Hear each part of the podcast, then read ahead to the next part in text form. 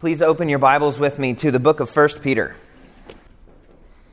We come today to 1 Peter, chapter 1, verse 13, and we will read through the first three verses of chapter 2.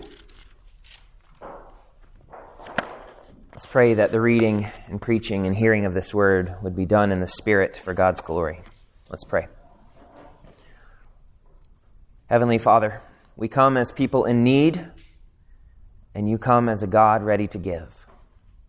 So we lean on your Spirit to receive these words of life and words of truth, that the words of my mouth and the meditations of our hearts would be acceptable in your sight, O Lord, our rock and our Redeemer. In Jesus' name, amen. Hear God's word from 1 Peter 1, verse 13, through chapter 2, verse 3. This is the very word of God.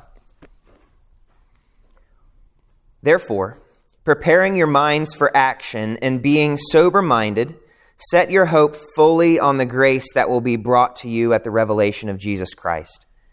As obedient children, do not be conformed to the passions of your former ignorance. But as he who called you is holy, you also be holy in all your conduct, since it is written, You shall be holy, for I am holy. And if you call on him as Father who judges impartially according to each one's deeds, conduct yourselves with fear throughout the time of your exile, knowing that you were ransomed from the futile ways inherited from your forefathers, not with perishable things such as silver or gold, but with the precious blood of Christ, like that of a lamb without blemish or spot. He was foreknown before the foundation of the world, but was made manifest in the last times for the sake of you, who through him are believers in God, who raised him from the dead and gave him glory, so that your faith and hope are in God. Having purified your souls by your obedience to the truth for a sincere brotherly love, love one another earnestly from a pure heart since you have been born again, not of perishable seed, but of imperishable, through the living and abiding Word of God. For all flesh is like grass, and all its glory like the flower of grass.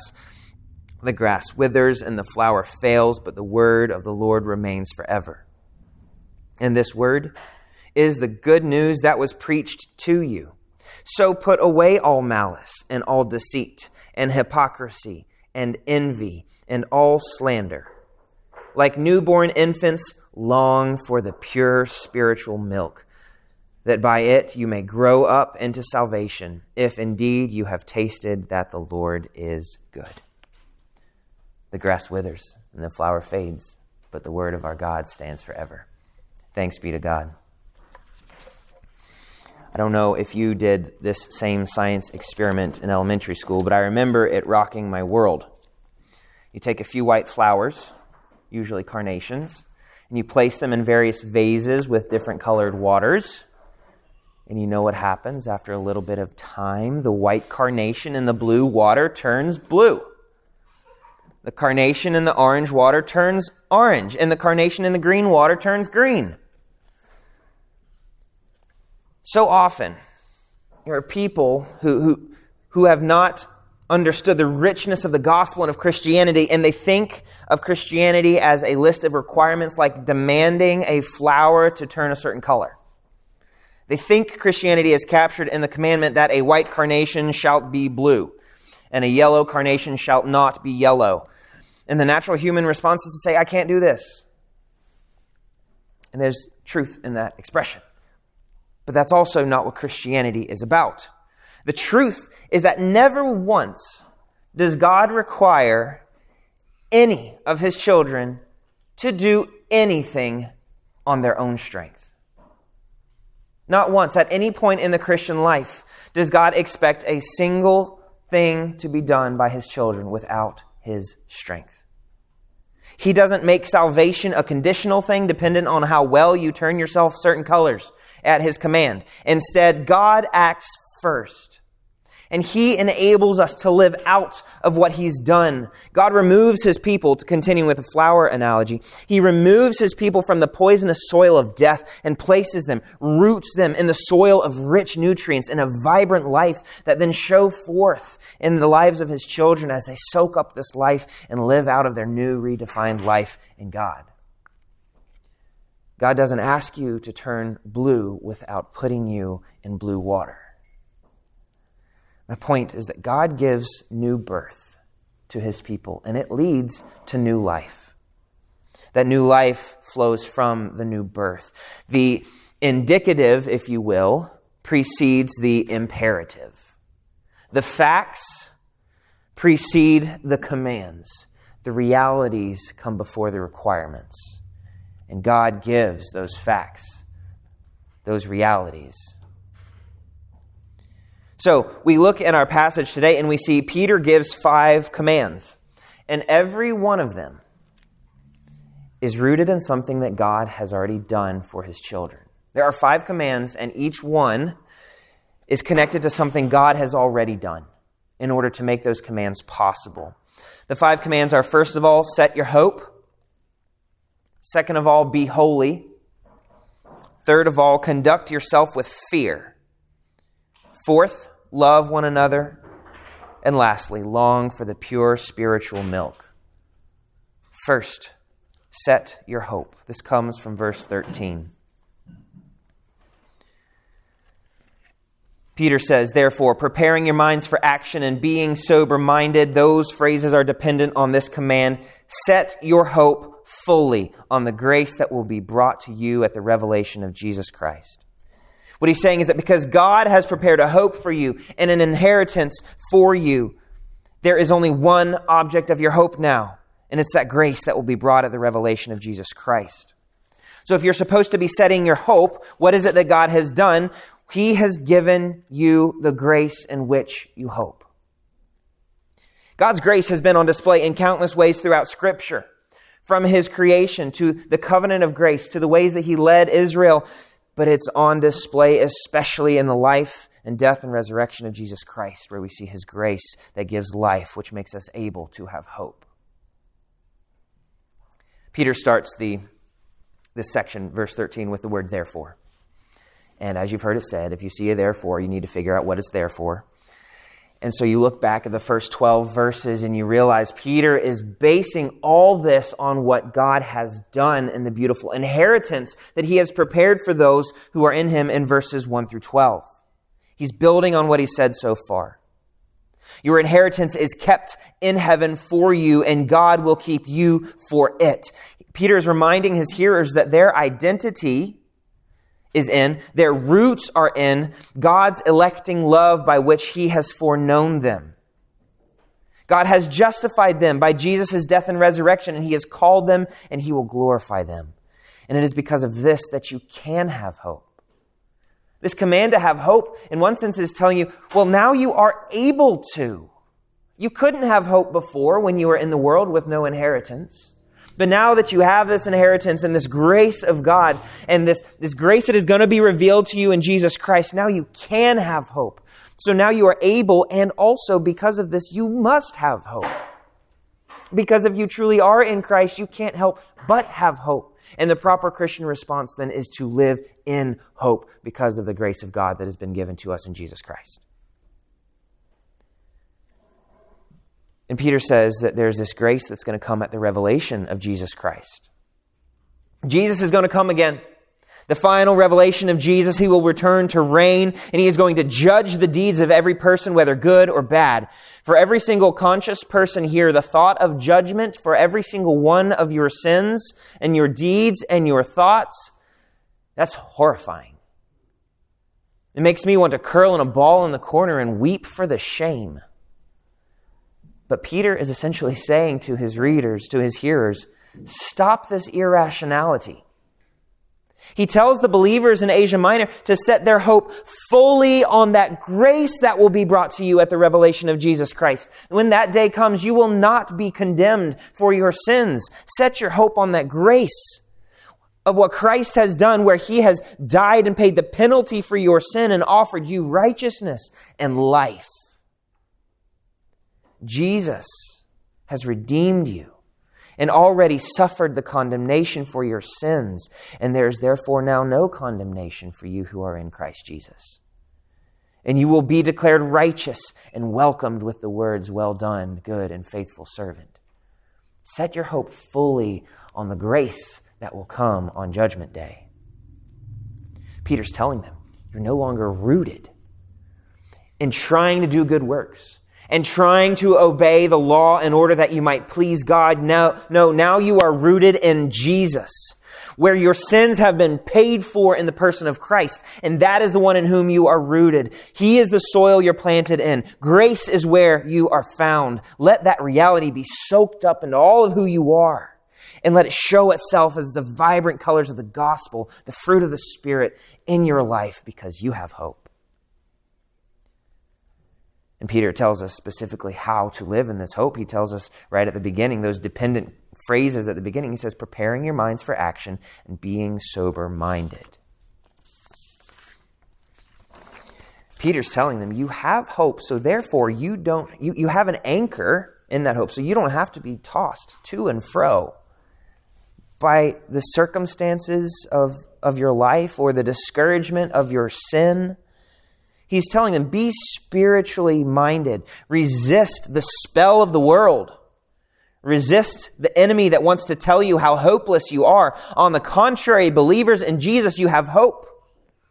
You must arm yourselves with these truths. You must recall your rootedness in grace and in hope. You must be transformed by the renewal of your mind. You must be prepared to stand on truth when the enemy throws arrows at you. And you must be ready to do the deeds of grace and forgiveness and reconciliation and generosity and sacrifice as you are called upon to do that in this life. Be prepared for action, not on your feeble strength, but because God has rooted you in His. This is why we recite a confession of faith like we do every week, so that we root our minds again in knowing what we believe and reminding ourselves of the truths of the gospel that they might not just be words on our tongues, but words that soak into our minds and into our hearts and then out into our lives. That's why it is an immeasurable benefit to have your own copy of God's Word where you can read again and again and again every day the truth of God's redemption for us and His grace toward us while we were still sinners. Set your hope fully on God's grace that will come. Set your hope on God's grace because you are firmly grounded in that redemptive, eternal love of God, and His grace will not fail. The second command is to be holy. He says in verse 14, as obedient children, again, dependent clause here, do not be conformed to the passions of your former ignorance, but as he who called you is holy, you also be holy in all your conduct, since it is written, You shall be holy, for I am holy. We think of this idea of holiness and we think of saints and we think of people robed in white who do no wrong. This call to holiness is not an abstract call to some theoretical holiness. This holiness is defined against the world and in terms of God. What God has done in order to make you able to be holy is that He has freed you from your conformity to the passions of your former ignorance. You are no longer slave to sin. He has now enabled you to live in obedience and to live in holiness. To be holy is to be set apart. This call is to be people who are different in their conduct. Consider Peter's recipients, the people in Asia Minor, who are living in a pagan world where pagan rituals and godless thinking are dominating, and where people do whatever is right in their own eyes, and where consideration of what God might think is the last thing on their minds. Wait, was that a description of Peter's recipients, or was that a description of our lives? We live in the same situation where these God, this godless thinking is dominant, where people do whatever is right in their own eyes, and where consideration of what God might think is the last thing on people's minds. This is a call to holiness where we are rooted in who God is. And we see His holiness as the standard for what is right and wrong, not the whims and wishes of whatever people are feeling that day. God is holy. His character is holy. He is pure. He is blameless. He is without fault. And we see him, him express what it looks like for us to live consistently with His character when we look at the Ten Commandments. This is God showing the moral law what it looks like to properly be in relationship with Him. And the first four commandments show us how to love God. And the last six commandments tell us how to love others. As Jesus said, love the Lord your God and love your neighbor as yourself. On these hang all the law and the prophets. That's the summary of holiness, is to love God and to love others. And this is done by obedience. You see, that's what Peter says in verse 14 you're obedient children. Obedience forms your heart, and your heart forms your obedience. Sometimes, obedience needs to be a conscious decision that we make against our innate desires, against what we want to do, and it needs to be a decision that transforms our hearts to love what God loves. And it can do that. At other times, our obedience is a subconscious seemingly natural decision that flows from a transformed heart that loves what God loves. And so, God has promised that just like He gave new affections to His children when the Spirit gives them life and faith, so He hones and He grows those affections so that we love what He loves more and more. As we're rooted in the reality that we are bound in that intimate relationship with the holy God. And this holiness looks like conformity to God rather than conformity to the world. Honestly, much of our Christian growth requires us to choose to obey God rather than to obey the evil outside of us and the evil inside of us.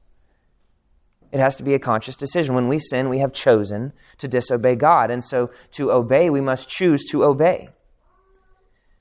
And Peter says, You used to live in ignorance and then conformity to the passions of death. It was expected that they would be conformed to the, the passions of ignorance and, and sin. But now they live in the Spirit.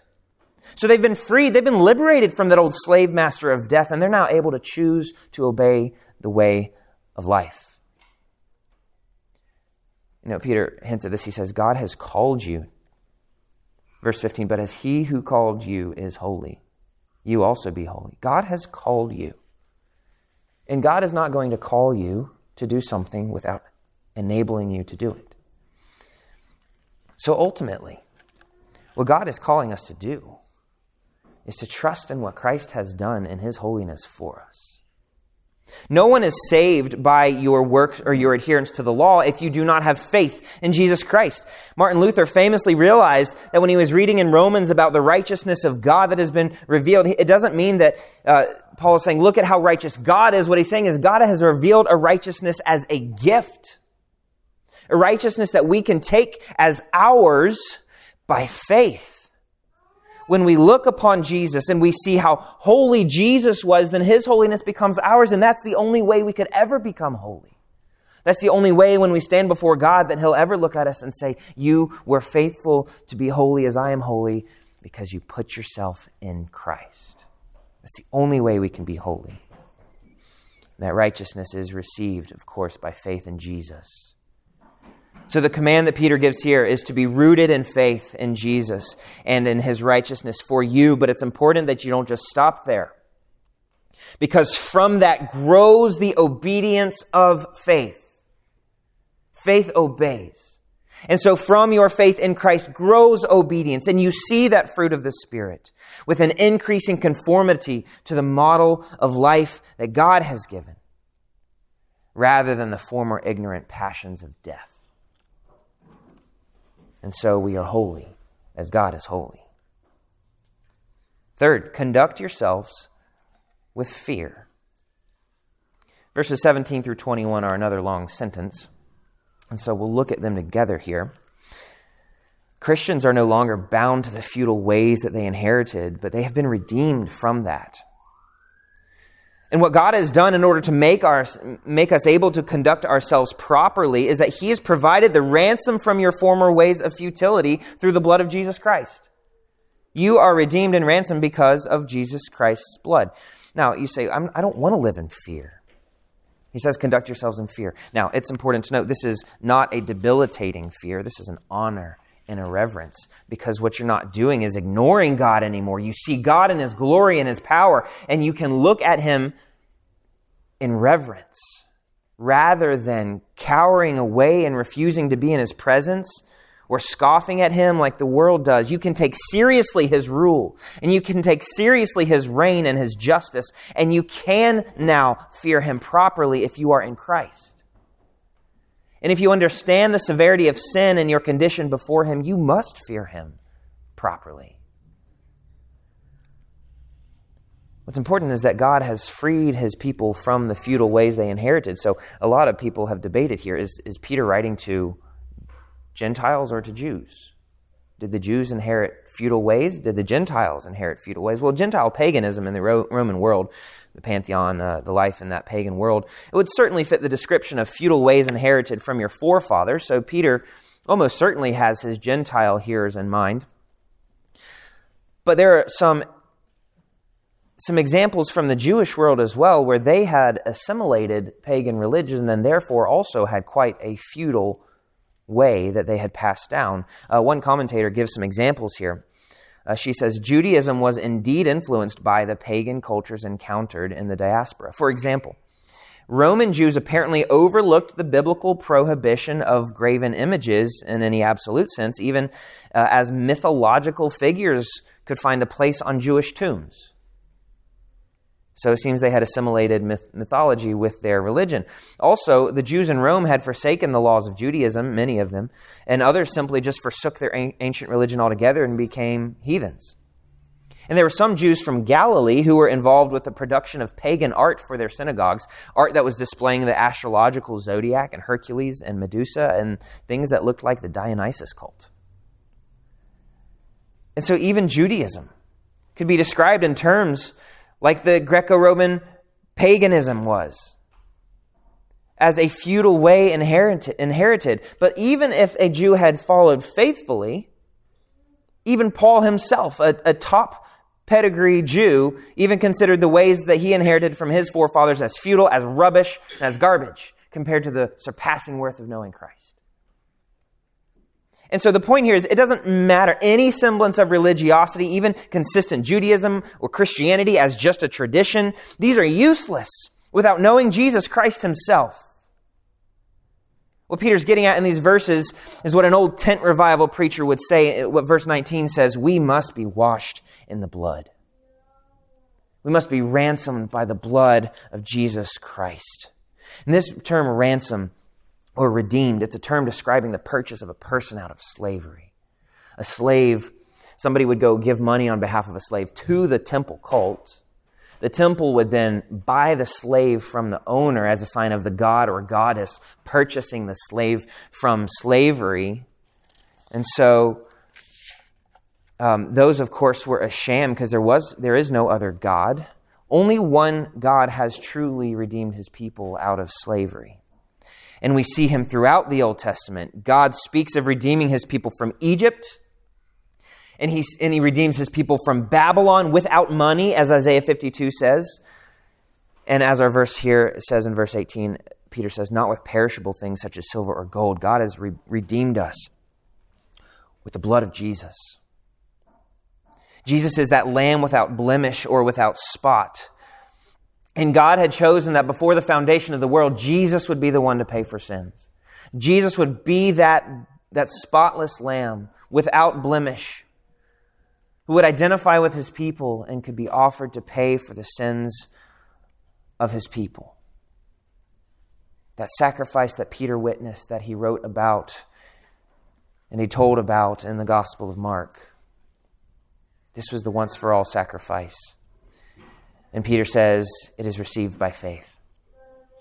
You have to receive what Christ has done so that your faith and your hope are in God. You trust in God as the provider, and you trust in Jesus as the provision, and by that, you are saved. And Peter tells us that you can do this command. You, you can live in proper reverence and awe of God by a healthy dread of the great judge and the danger of sin. You must realize the danger of your sin because you think about Christ as the judge and he will bring to judgment all things, all deeds. Sin is not something to be played with. And we also live in this proper reverence and fear by knowing that we have been ransomed from our former futile ways by Jesus' blood and by nothing else. The Lamb without blemish or spot, He is the one who makes us able to live in reverent fear and to be in God's presence without being consumed. And we do it by reverent obedience to God's commands, even as we live in exile in this world, as Peter's recipients are living in exile in Asia Minor. Paul says in Philippians, work out your own salvation with fear and trembling. And listen, he, he, he reminds you that it's still God helping you. He says, For it is God who works in you, both to will and to work for his good pleasure. We must do this in full dependence upon our God, for he is the one who works. We live now not with debilitating fear, but with reverent honor. We live confidently in faith in Christ, whose blood has covered every one of our sins. And now we move on to the next command to love one another. Love one another. This comes in verses 22 through 25. The point is that Christian, the Christian distinctive among a dying world is that they see new birth yields earnest love for one another. How do we do this? It's because God has made us born again. God has loved us and given us life, so we can only love because He loved us first. We have been purified or set apart by our obedience to the truth, specifically by Christ's obedience on our behalf, and we are no longer slaves to the world or to our flesh. And the purpose of this calling and of this salvation is for a sincere, what that means literally is an unhypocritical brotherly love. We talk about loving others and we say we're going to do it, but it's so often hypocritical. We say one thing and act another, uh, act a different way. It's important to point out here Peter is talking to his recipients and emphasizing to them the fact that the community of believers is a crucial part of their growth as Christians. If you're going to faithfully live out of the salvation God has given you, that means you're going to love and not just some abstract concept of love. You're going to love one another earnestly, which means you'll be together, which means you will be in fellowship together and in church together. And it's not, of course, that hallmark or that Hollywood love, but it's an earnest love from a pure heart where you're not seeking to get things your way and, and love people for your own good, but it is out of a selflessness. And you love because you have now received new life that will not perish through the living and abiding Word of God that living and abiding word of God, Peter talks about when he quotes here, all flesh is like grass, and all its glory like the flower of grass. The grass withers and the flower falls, but the word of the Lord remains forever. The glories of man, he talks about flesh and glory. Think about the greatest accomplishments of humankind, the greatest glories of man and of the earth.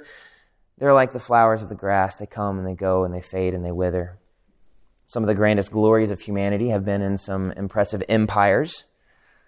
The Roman Empire, no matter, no matter how often you think about it, and the current American empire are two examples of some of these great glories of humankind, but these two fade and wither. The greatest things we can accomplish as, as humankind fade and wither. Only the word of the Lord remains forever. His promises. And the salvation that we find written in His Word will never, ever fade. They remain forever. And this, Peter tells us in verse 25, is that good news that was preached to you. It's that same good news I tell you today of who Jesus is and what He has done, and this gospel will never fade. Freed from sin, now you can love freely because your gospel will not fail. And if you are truly rooted in the new life in the Spirit, you must necessarily love others. This is love in the concrete. Love is not something that can be done in the abstract. You're not supposed to become a Christian in some general sense. We become Christians in very specific ways, applying the grace we've received to the people closest to us even the ones who rub us the wrong way, even the ones that are difficult, even the ones who have wronged us. This means that those Ten Commandments are very real and very active in the lives of Christians who are to love one another. Jesus said that to love your neighbor is to follow these Ten Commandments, specifically the second half about how to relate to your neighbor. Honor your father and your mother. That's how you love. Don't murder or hate. That's how you love. Do not commit adultery. That's how you love. Do not steal. Do not lie. Do not covet. This is how we love one another. And so your sanctification and your call to holiness and obedience are for how we relate to fellow Christians. And so how we treat one another in the church and in the body of Christ at large will show how rooted we are in the love that God has for us. And lastly, we long for the pure spiritual milk. Christians long for healthful growth in the new life that they have been given. And Christians long to consume that which is pure and rich and vital. There is so much trash that the world wants us to consume poison, drinks of death. But the way that we're able to long for pure spiritual milk is purely because of what God has done. He has made us born again. He has regenerated us. He has given us longings for things that are good and true and right, and He has given us a taste of it. Peter quotes Psalm 34 Taste and see that the Lord is good. He quotes it here and says, You have tasted and seen that the Lord is good. You have tasted. And he uses this analogy of milk. If this makes you uncomfortable, get past that and look at how important it is for a baby to have milk. A baby will die without the milk. It's necessary for survival. And they used to understand, they used to believe back in these days that morality was also transported by the milk that a baby consumed. So it wasn't just the physical support, but also the spiritual life that came by this milk. And so you and I are to drink and to long for spiritual milk that is healthy and good and vital. We have tasted that the Lord is good if indeed you believe in Jesus Christ you know, Peter cuts out the seeing part because he's going with this analogy of milk. And he says, You have tasted that the Lord is good, because tasting is, that, is a metaphor that emphasizes that significant engagement on the part of the baby.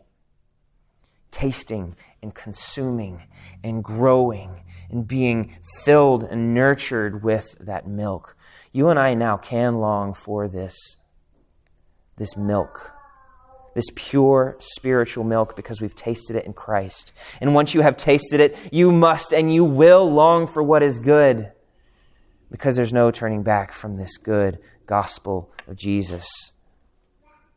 And it's by this milk that we grow up into the salvation that we've received. How else do you expect to grow as a Christian if you are not growing in these truths that God gives us? If we are not dependent upon Christ and upon His Spirit, what you consume, we're all consuming something. We're all living off of something, and what we consume will make us who we are. The milk that we drink makes us either into men and women of God or men and women of the world. In a very real sense, you are what you eat. And we are commanded here to eat pure spiritual milk, to long for the Word of God, to soak it up into the veins of our soul, and to let it reinvigorate us with nutrients and life, and to be changed by it. The Word of God, the good news of the gospel, and all that God has given to His people for life and godliness is powerful. It cuts to the core and it does not return void. By this, we grow up into salvation now that we have tasted that the Lord is good. And Peter tells us he, he actually enjoins some specific commands in chapter 2, verse 1 to this command to long for pure spiritual milk. And he says, You're going to know that you're longing for the right stuff if you're loving others well. And if you're loving others well, here's what it doesn't look like. Look at chapter 2, verse 1. If, if you're loving somebody, there's no malice. Peter says, put away all malice. If you're seeking ill for others, if you're trying to bring people down, that is not love. There should not be a single person in this church, or in the church at large, or in the world at all that you seek ill for. Christians love. And, and Peter says, put away deceit. If you're concealing or twisting the truth to your advantage or to try to keep something hidden, that is not love for one another. And hypocrisy. Peter says, put that away. If you present yourself in one way that's entirely inconsistent with your character, put that away because that's not loving either to the people that you are growing with. And envy. If you care more for people's possessions than you do for them, that is not love. And all slander, Peter says, speaking ill of others, we should always speak words that build each other up according to their need, that it may benefit those who listen. Let's be those who speak well, who speak truth of our God, who love one another, and who love Christ's church, his bride. As we love Christ himself for the good news that he has done for us, and because God has loved us first. In these five commands, we see this God has acted and He has made you able to respond. He has placed you in the rich soil of the gospel and of His grace. So now go and live out of that freedom and that new birth that He has given to you in a new life of faith and a life of holiness. Thanks be to God. Let's pray.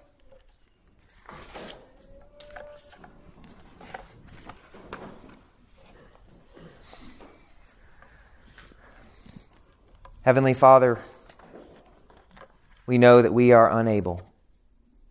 And so, for us even to be able to grow as Christians and to love one another and to hope well, and in our obedience and in the way that we conduct ourselves with proper fear and reverence and in the ways that we long for the pure spiritual milk, we can't do any of these on our own. So we praise you and we thank you that you have put us in a place and given us a Savior and filled us with a Spirit who makes us able to no longer live according to death in the world, but to live in life in Christ. Pray now that as we come to take of that bread and that, that wine, that blood that has redeemed us, we would see how much you have done to root us in salvation. In Jesus' name we pray. Amen.